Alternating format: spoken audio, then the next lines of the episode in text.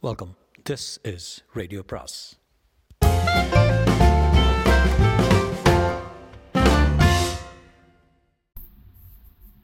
சுஜாதாவின் மனைவி கிடைத்தாள். பாகம் மூன்று. மூர்த்தி. மூர்த்தி எதிலுமே தயங்குபவன். இந்த தயக்கம் அவன் கூட பிறந்த குணம். இன்று ஷேவ் பண்ணலாமா வேண்டாமா என்பதிலிருந்து ஆரம்பித்து ஒரு சிகரெட் பிடிக்கலாமா ஒரு காஃபி சாப்பிடலாமா பஸ்ஸுக்கு நிற்கலாமா இது போன்ற தின வாழ்க்கையின் சாதாரண தீர்மானங்களில் கூட ஒவ்வொரு முறையும் தயங்குவான். மூர்த்தியின் சிறு வயதை பற்றி கொஞ்சம் பேசலாம். பிறந்த உடனே அவன் தாயார் இறந்து போனாள். அவன் அப்பா உடனே மறுகல்யாணம் செய்யாததால் வீட்டு வேலைக்காரி ஒருத்தி அவனை வளர்த்திருக்கிறான். ஒரு வயதில் பல நாள் இரவு முழுவதும் யாருமே கவனிக்காமல் அழுதிருக்கிறான். நவீன மனோதத்துவர்கள் ஒரு குழந்தையின் மன அமைப்பு குணாதிசயங்கள் எல்லாமே அதன் முதன் மூன்று வருடங்களில் தீர்மானிக்கப்பட்டு விடுகின்றன என்று சொல்கிறார்கள். அது சரி என்றால் மூர்த்தியின் முதல் மூன்று வருடங்களில் கீழ்வரும் சம்பவங்கள் நிச்சயம் அவன் மனத்தை பாதித்திருக்க வேண்டும். ஒரு தடவை அப்பா அவன் அழுகையை தாங்க முடியாமல் அப்படியே கண்களில் தீயழ வைத்து தீயழ விழித்து குழந்தையை ஒரு கணம் மூச்சு திணற அடித்தது. ஒரு தடவை படுக்கையில் குழந்தை மூன்றடி மூன்றடி தூக்கி தொப்பென்று ஆத்திரத்தில் எரிந்தது ஒரு தடவை தாங்க முடியாமல் குழந்தை அரைந்தது. அப்புறம் அந்த சித்தி என்பவள் சின்ன வயசில் அடிக்கடி தனியே அழைத்து சென்று தொடையில் கிள்ளியது. கரண்டியால் லொட் லொட் என்று தலையில் அடித்தது. எல்லாமே மூர்த்தியின் மனத்தை ஒரு விதத்தில் சேதப்படுத்தித்தான் இருக்க வேண்டும். இந்த சேதங்களில் ஒட்டுமொத்தமான இன்றைய மூர்த்தி ஒரு இன்ட்ரோவர்ட் தான். பெண்களை கண்டால் ஒரு வித விருப்பு வெறுப்பு உணர்ச்சி உண்டாகும். ஒரு சமயம் தெருவில் போகிற ஒவ்வொருத்தையும் அழகாக இருப்பது போல இருக்கும். சில சமயம் எல்லாரையும் மொத்தமாக கழுத்தை நிறுத்திவிட வேண்டும் போல இருக்கும். மூர்த்திக்கு தன்னிறக்கமும் நிறைய உண்டு. சந்தர்ப்பமும் வசதியும் இருந்தால் தான் எத்தனையோ முன்னுக்கு வரக்கூடியவன் என்பது அவன் கொள்கை. இப்படி நானூறு ரூபாய்க்கு லாந்தி கொண்டிருக்க மாட்டான். என் அம்மாவும் உயிருடன் இருந்து அப்பா சரியாக அன்பாக அக்கறையாக இருந்திருந்தால் நான் ஐஏஎஸ் என்ன வெளிநாடு சென்று படித்திருக்க முடியும். படித்தது என்ன பாழும் பிஎஸ்சி இரண்டாம் வகுப்பு. வேலை கிடைத்ததே பெரு பிரம்ம பிரயத்தனம். எல்லோரும் கல்யாணம் செய்து கொண்டு சந்தோஷமாக இருக்கிறார்கள். என் கல்யாணத்தை பற்றி அப்பாவோ சித்தியோ பேசுவதே இல்லை. இந்த சாமிக்கு வந்த அதிர்ஷ்டத்தை பார். என்ன ஒரு அநியாயம். எனக்காக வந்த பெண்ணு இந்த கருப்பண்ண சாமியிடம் சிக்கிவிட்டாள் இதுதான் கொடுமை. அநீதி ஏற்பட்டால் அந்த விதியோ கடவுளோ நிவர்த்திக்கவில்லை என்றால் மனித இனம் பார்த்து நிவர்த்திக்க வேண்டியது கடமை. எனக்கு கிடைக்க வேண்டியவளை மற்றொருவன். நான் திரும்ப அவளை பெறுவது தானே நியாயம். இப்படி வினோதமான தீர்க்கத்தில் தான் செய்யப்போவதற்கு சப்பைக்கட்டைகளை தேடிக்கொண்டிருந்தான் மூர்த்தி. சி ஒரு சில நடத்தைகளில் மூர்த்தி பைத்தியம். பாய பிராண்டுகிற அடிக்கடி சிரிக்கிற ஆஸ்பத்திரி பைத்தியம் அல்ல இது ஒரு மெலிதான வகை. என்ஜினுக்குள் நீராவி மாதிரி உள்ளே மிக உள்ளே குமைந்து கிடக்கிற பைத்தியம். வெளிப்புறத்துக்கு அவன் ஒரு கிளார்க். நண்பன். ஓட்டுள்ள பிரஜை சமூக நியதிகள் அத்தனைக்கும் உட்பட்டவன். உள்ளே ஒரு டைம் பாம் தீப்பற்ற வைக்கப்பட்டது வெடிக்கப் போகிறது. மூர்த்தி தெளிவாகவே சிந்தித்தான். ஆரம்பத்தில் எந்தவித சந்தேகமும் ஏற்படாமல் நடந்து கொள்ள வேண்டும் என்று காத்திருக்க வேண்டும். சந்தர்ப்பம் வராமலா போய்விடும். வரட்டும் வரட்டும் என்று காத்திருந்தான். கல்யாணத்துக்கு போகவில்லை இஷ்டமில்லை. வந்தவுடன் சாமி கோபித்துக் கொள்வான். உடம்பு சரியில்லை என்று சொல்லிவிடலாம். உடம்பு சரியில்லை என்றால் அவன் மேற்கொண்டு விசாரிப்பானா? எதற்கும் ஒன்றிரண்டு மாத்திரைகள் வாங்கி அலமாரியில் வைத்து விடலாம்.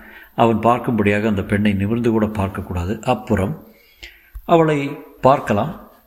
அங்கம் அங்கமாக ஏன் ஒன்றிரண்டு இடங்களில் கீறி கூட பார்க்கலாம். உள்ளே எப்படி இருக்கிறாள் என்று கீறி பார்த்துவிட்டு அப்புறம் அவளை மூர்த்தி சுத்தமாக குளித்திருந்தான்.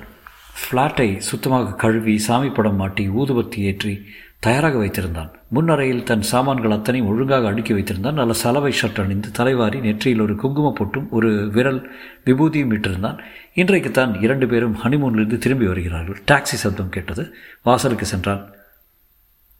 வாங்க வாங்க. என்ன சாமி ட்ரெயின் லேட்டா ஆறு மணிக்கு ஆறு மணிக்கு அரைவ்டு போட்டிருந்தானே? இல்லை வர வரல வழியில் காஃபி டிஃபன் சாப்பிட்டு வந்தோம் அடடா நான் உங்களோட காஃபி போட்டு வச்சுருக்கேனே. பாத்தியா வேணி? மூர்த்தி எப்படிப்பட்ட ஃப்ரெண்டு ஆ? பரவாயில்ல கா வாங்க. நீ சுட வச்சு இன்னொரு தடவை சாப்பிடலாமே என்றாள் வேணி. மூர்த்தி அவளை பார்க்கவே இல்லை. அன்றைக்கு பெண் பார்க்க வந்தபோது அவள் கண்களை சந்தித்தது தான் வெந்நீர் போட்டிருக்கேன். கிச்சனில் ஸ்டவ்வுக்கு எண்ணெய் போட்டிருக்கேன். நாங்கள் இப்போ குக் பண்ணுறதா இல்லை மூர்த்தி? அப்படியா? ஆஃபீஸ் வரையா இன்றைக்கி நான் திங்கக்கிழமை தானே ஜாயின் பண்ணோம் ஓ மறந்துட்டேன். கிளம்புறேன். ஏய் பாவி ஏன்டா கல்யாணத்துக்கு வரல? உடம்பு சரியில்லை. அப்புறம் விவரமாக சொல்கிறேன்னு மூர்த்தி தன் அறைக்கு வந்து கதவை தாளிட்டு கொண்டான். அத்துடன் ஒட்டியிருந்த பாத்ரூமுக்கு சென்றான். அன்றில் அறையிலிருந்து ஒரு ஸ்டூல் கொண்டு வந்து அதன் மேல் ஏறினான். நின்றான். சுவற்றில் மிக சாமர்த்தியமாக அமைக்கப்பட்ட சன்னமான இடைவெளியில் கண் வைத்தான். அந்த பெட்ரூம் தெரிந்தது. அதனுள் வேணி வருவதும் அவள் பின் சாமி வருவதும் தெரிந்தது. வேணியை மிக நன்றாக தரிசித்தான். என்ன உடம்பு என்ன மார்பு? இலை போன்று வயிறு. பாதங்கள் திரும்பும்போது தெரியும் இடுப்பு. சாமி சாமி அவள் உடையை களையண்டா? ஏன் நிற்கிறாய்? பாத்தியா வேணி என் ஃப்ரெண்டு எவ்வளோ நல்லவன் பாத்தியா? என்ன ஒரு பவ்யமான ஆசாமி என்ன நடத்த? ஆமாங்க. சாமி அவள் கையை பிடித்தான். ஏ கமான் சாமி. ஏதாவது செய்யடா என்று யோசித்தான். அவள் மேலாடையை கைப்பற்றினான். ஒரு நிமிஷம் அவள் மார்பின் ஏற்ற இறக்கம் தென்பற்றது. அவள் உடனே தன் புடவை தலைப்பை பிடித்து கொண்டு வேண்டாம் அவசரமில்லை. ஒரு ஆஃபீஸ் போகட்டும் என்றாள். அவர்கள் விலகிவிட மூர்த்தி ஸ்டூலிலிருந்து இறங்கி யோசித்தான். ஆஃபீஸ் போகிற போல கிளம்பி திரும்ப அறைக்கு ஓசைப்படாமல் வந்துவிட ஒரு வழி பண்ண வேண்டும். அவன் உடம்பு ஜுரம் வந்தார் போல இருந்தது என்ன ஒரு உடம்பு? எனக்கு கிடைத்திருக்க வேண்டிய உடம்பு. சே என் திட்டத்தை நிறைவேற்றி தீர வேண்டும். இனி தயங்கக்கூடாது. மூர்த்தி சட்டை பேண்ட் மாட்டிக்கொண்டு அறையை விட்டு வெளியே வந்தான். நான் ஆஃபீஸ் போகிறேன் சாமி. ஏதாவது வாங்கிட்டு வரும்னா சொல்லு. வேண்டாம் மூர்த்தி. தேங்க்ஸு ராத்திரி நான் திரும்பி வர நேரமாகும். சரி. பி அட் ஹோம் என்னை எதுவும் கேட்குறதுக்கு தயங்க வேண்டாம். தேங்க்ஸ் மூர்த்தி. மூர்த்தி வெளியே வந்தான். கை கடிகாரத்தை பார்த்தான். மணி ஒன்பது பத்து மணிக்கு ஆஃபீஸு பத்திரிகை ஆஃபீஸ் இப்போது திறந்திருக்குமோ? போய் பார்க்கலாம். திறந்திருந்தது. என்ன சார் வேணா? வரி விளம்பரம் கொடுக்கணும். எழுதி கொடுங்க. சுற்றிலும் பார்த்தான். தெரியாத முகங்கள் தான். மை படித்த படிந்த போய் மேஜைக்கு சென்று ஃபாரத்தில் எழுதினான். சென்னையை அடுத்து புறநகர் பகுதியில் ஒரு தொழிற்சாலைக்கு உரிய சிறிய கோடவுன் இடம் தேவை. மருந்து பெட்டிகள் அடுக்குவதற்கு இடம் பொருத்தமாக இருந்தால் நல்ல வாடகை தபால் பெட்டி எண்க்கு விண்ணப்பிக்கவும். அந்த ஆள் வார்த்தைகளை எண்ணிக்கொண்டே ஃபேக்ட்ரி வச்சுருக்கீங்களா? வைக்க போகிறேன் மச்சானுக்கு ஒரு வேலை. பார்க்கலாம். இன்னும் ஆரம்பிக்கவே இல்லை. எண்பத்தி ஆறு ரூபாய் கொடுங்க. எடுத்து கொடுத்தான். அவன் பையில் பல நூறு ரூபாய் நோட்டுகள் தென்பட்டன. சமீபத்தில் ப்ராவிடன்ட் ஃபண்டிலிருந்து கடன் வாங்கியிருக்கிறான். விளம்பரத்துக்கு ஏற்பாடு செய்துவிட்டு மூர்த்தி ஆஃபீஸ் சென்றான். இது முதல். இன்னும் கொஞ்ச நாள் கழித்து மற்றொரு விளம்பரம். பொறு பொறுத்திரு. எல்லாவற்றுக்கும் வேலை என்று ஒன்று இருக்கிறது வேணி. மூர்த்தி சென்றதும் கணவனை பார்த்தாள் வேணி. என்ன சொல்கிற என்றான்.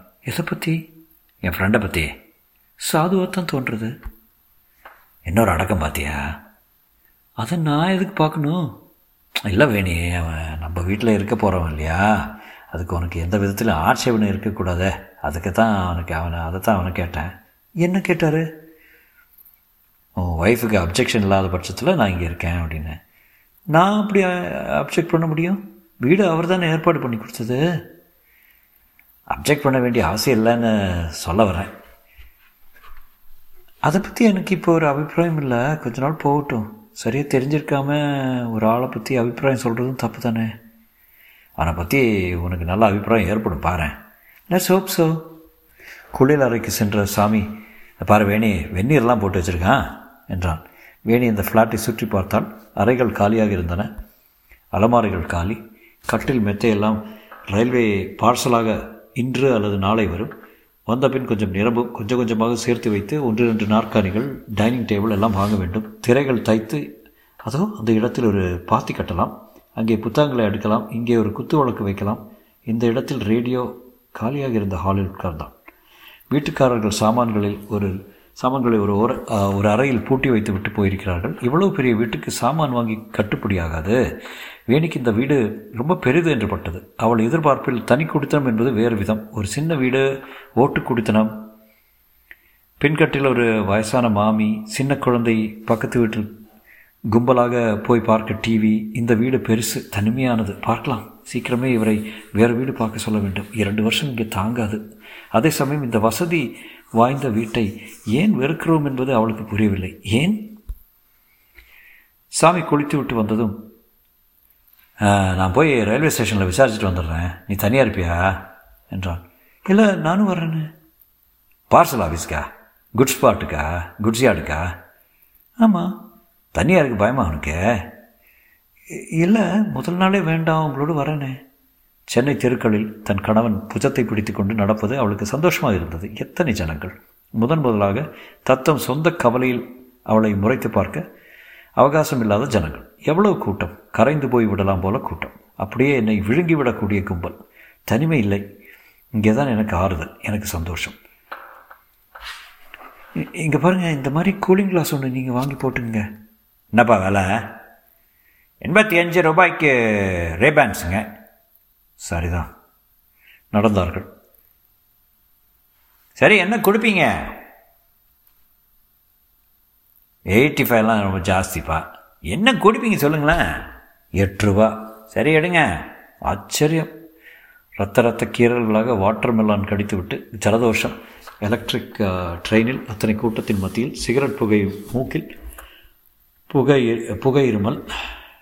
உதிரிப்பூக்கள் பார்த்துவிட்டு அஸ்வினி செத்து போகிற சமயம் விசும்பல்களுடன் அழுகை அப்புறம் இரவில் சந்தோஷம் மெலிதான வேதனை புதிய புதிய தொடுகைகள் உணர்ச்சிகள். பா இதில் இத்தனை இருக்கா? இனிமே தான் இனிமே தான் சின்ன ஸ்டவ்வில் முதல் காஃபி போட்டு பழகி அதன் மேல் குக்கர் வைத்து ஒரு ரசம் ஒரு அப்பளம் அப்புறம் மெதுவாக மெதுவாக அம்மாவின் போதனைகளை நினைவில் கொண்டு உப்பை கொட்டி பொடியை காட்டி மெல்ல மெல்ல சமையல் என்று ஏதோ செய்து கணவனின் முகத்தை ஆர்வத்துடன் பார்த்து அவன் எதுவாக இருந்தாலும் பிரமாதம் என்று சொல்லும் பெருந்தன்மையை வியந்து அவன் துணிகளை துவைப்பதிலும் பட்டன் தைப்பதிலும் கைக்குட்டை படிப்பதிலும் மடிப்பதிலும் பாலிஷ் போடுவதிலும் அதிக சந்தோஷம் அடைந்து அவன் வருவான் என்று எதிர்பார்த்து கையில் பையும் டிஃபன் பாக்ஸும் கழுத்துப்பட்டையில் கைக்குட்டையுமாக அவன் லொங்கு லொங்கு என்று நடந்து வரும்போது சிரிப்பை அடக்கி கொண்டு ஏன் சிரிக்கிற? சேச்சே ஏன் சிரிக்கிற? சொல்ல என்னை பார்த்தா அச்சு பிச்சு மாதிரி இருக்கேன்ல. அச்சு யாருமே அச்சு. நான் அழகாக இல்லை தானே இதை பாருங்கள் இந்த காம்ப்ளெக்ஸ் உங்களுக்கு வரவே கூடாது. நான் அழகாக இருக்கிறதால எல்லோரும் சொல்லிக்கிறாங்க இந்த அழகு சீமா வெளியே இறைச்சி தோல் எலும்பு இது எல்லாத்தையும் பிச்சு உதறிப்பிட்டு உள்ளுக்குள்ளே ஒரு அழகு இருக்குது அதான் நான் தேடுறது. நீங்கள் தான் பார்த்தீங்களே பதினஞ்சு நாளாக நம்ம ரெண்டு பேரும் செக்ஸ் செக்ஸ் செக்ஸ்னு எத்தனை முறை ஆயிடுச்சு. அந்த ப்ராசஸில் அந்த படுக்கை இருட்டில் அழகாவது ஒன்றாவது வம்ச விருத்தி ஒன்றில் பாதி பாதி மற்றொரு பிரஜை உண்டாக்குறதுனா இயற்கை அல்லது கடவுள் நம்ம படைத்திருக்கிற கடமை. இதில் அழகெல்லாம் ரெண்டாம் பட்சம். ஒருத்தரை ஒருத்தர் கவர்றதுக்குள்ள மார்க்கங்கள். நான் விரும்புகிறது இதுக்கெல்லாம் அப்பாற்பட்ட ஒரு அறியாமை. இன்னசென்ஸு ஒரு யோக்கியம் நாணயம் நிஜம் அது உங்கள்கிட்ட இருக்கு. சீமா எனக்கு முன்னாடி உங்கள் அமிதாப் பச்சனையும் சார்ல்ஸ் பிரான்சன்களையும் கொண்டு நிறுத்தினா கூட சீமா எங்கேன்னு தான் கேட்பேன். நான் பாட்டுக்கு பேசிகிட்டே இருக்கேன். நீங்கள் ஒரு வார்த்தை பேசலையே. வேணே. இந்த மாதிரி எனக்கு பேச வராது. ஆனால் ஒன்று சொல்லிடுறேன். உண்மையில் எனக்கு பரிபூர்ண நம்பிக்கை. காதல் பக்தி சரணாகதி.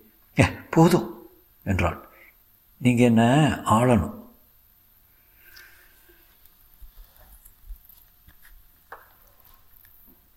சாமி. மறுபடியும் மறுபடியும் சாமிக்கு தன் அதிர்ஷ்டத்தை பற்றி நினைக்க நினைக்க மலைப்பாக இருந்தது. அந்த பெண்ணுடன் தினம் தினம் பழகியதில் அவள் உள்மனதில் குணாதிசயங்கள் ஆணித்தரமான அபிப்பிராயங்கள் ஆணவமற்ற பேச்சு குறும்பு திகைப்பு பெண்மை மென்மை ஒவ்வொன்றும் வெளிப்பட அவனுள் மை காட் நம்ப முடியாத உண்மை இது என்று தோன்றியது. மனத்தின் மிக தூரத்தில் ஓரத்தில் ஒரே ஒரு சின்ன கவலை அடிக்கடி தென்பட்டது. இது நிலைக்காது.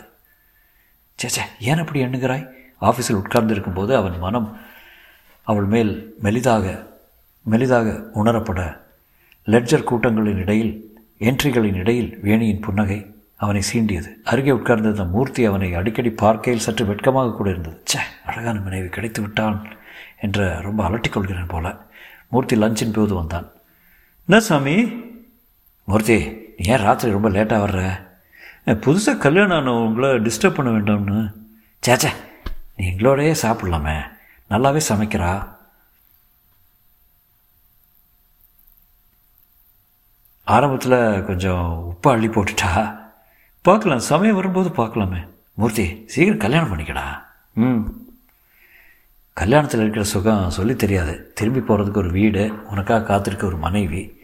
எனக்கு தான் அவளை பார்க்க பார்த்தா பாவமாக இருக்குது வீட்டில் உட்காந்து போர் அடிக்கிறது அவளுக்கு. ஆனால் சொல்ல மாட்டேங்கிறா. வேலைக்கு போகலாமே. சமீபத்தில் நான் ஒரு விளம்பரம் பார்த்தேன். அது உன் மனைவிக்கு சரிப்பட்டு வரும்னு தோணுச்சு. என்ன விளம்பரம்? இரண்டு நாள் முன்னாடி பேப்பரில் வந்து பார்க்கல? நான் இப்போ எதுவும் பார்க்குறதில்ல. இரு ஆஃபீஸில் பேப்பர் இருக்கான்னு பார்க்குறேன். மூர்த்தி டிஸ்பேச் செக்ஷன்லேருந்து பழைய பேப்பர் வாங்கி வந்தான்.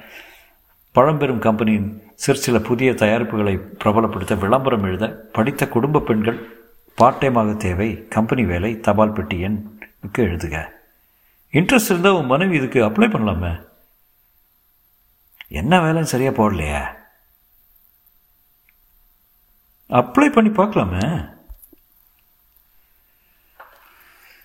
நான் கூட இன்டர்வியூக்கு வரேன் என்றான் சாமி. விளம்பரம் எழுத வராது எனக்கு. எல்லாம் சொல்லி தருவா. எத்தனை சம்பளம் தருவா?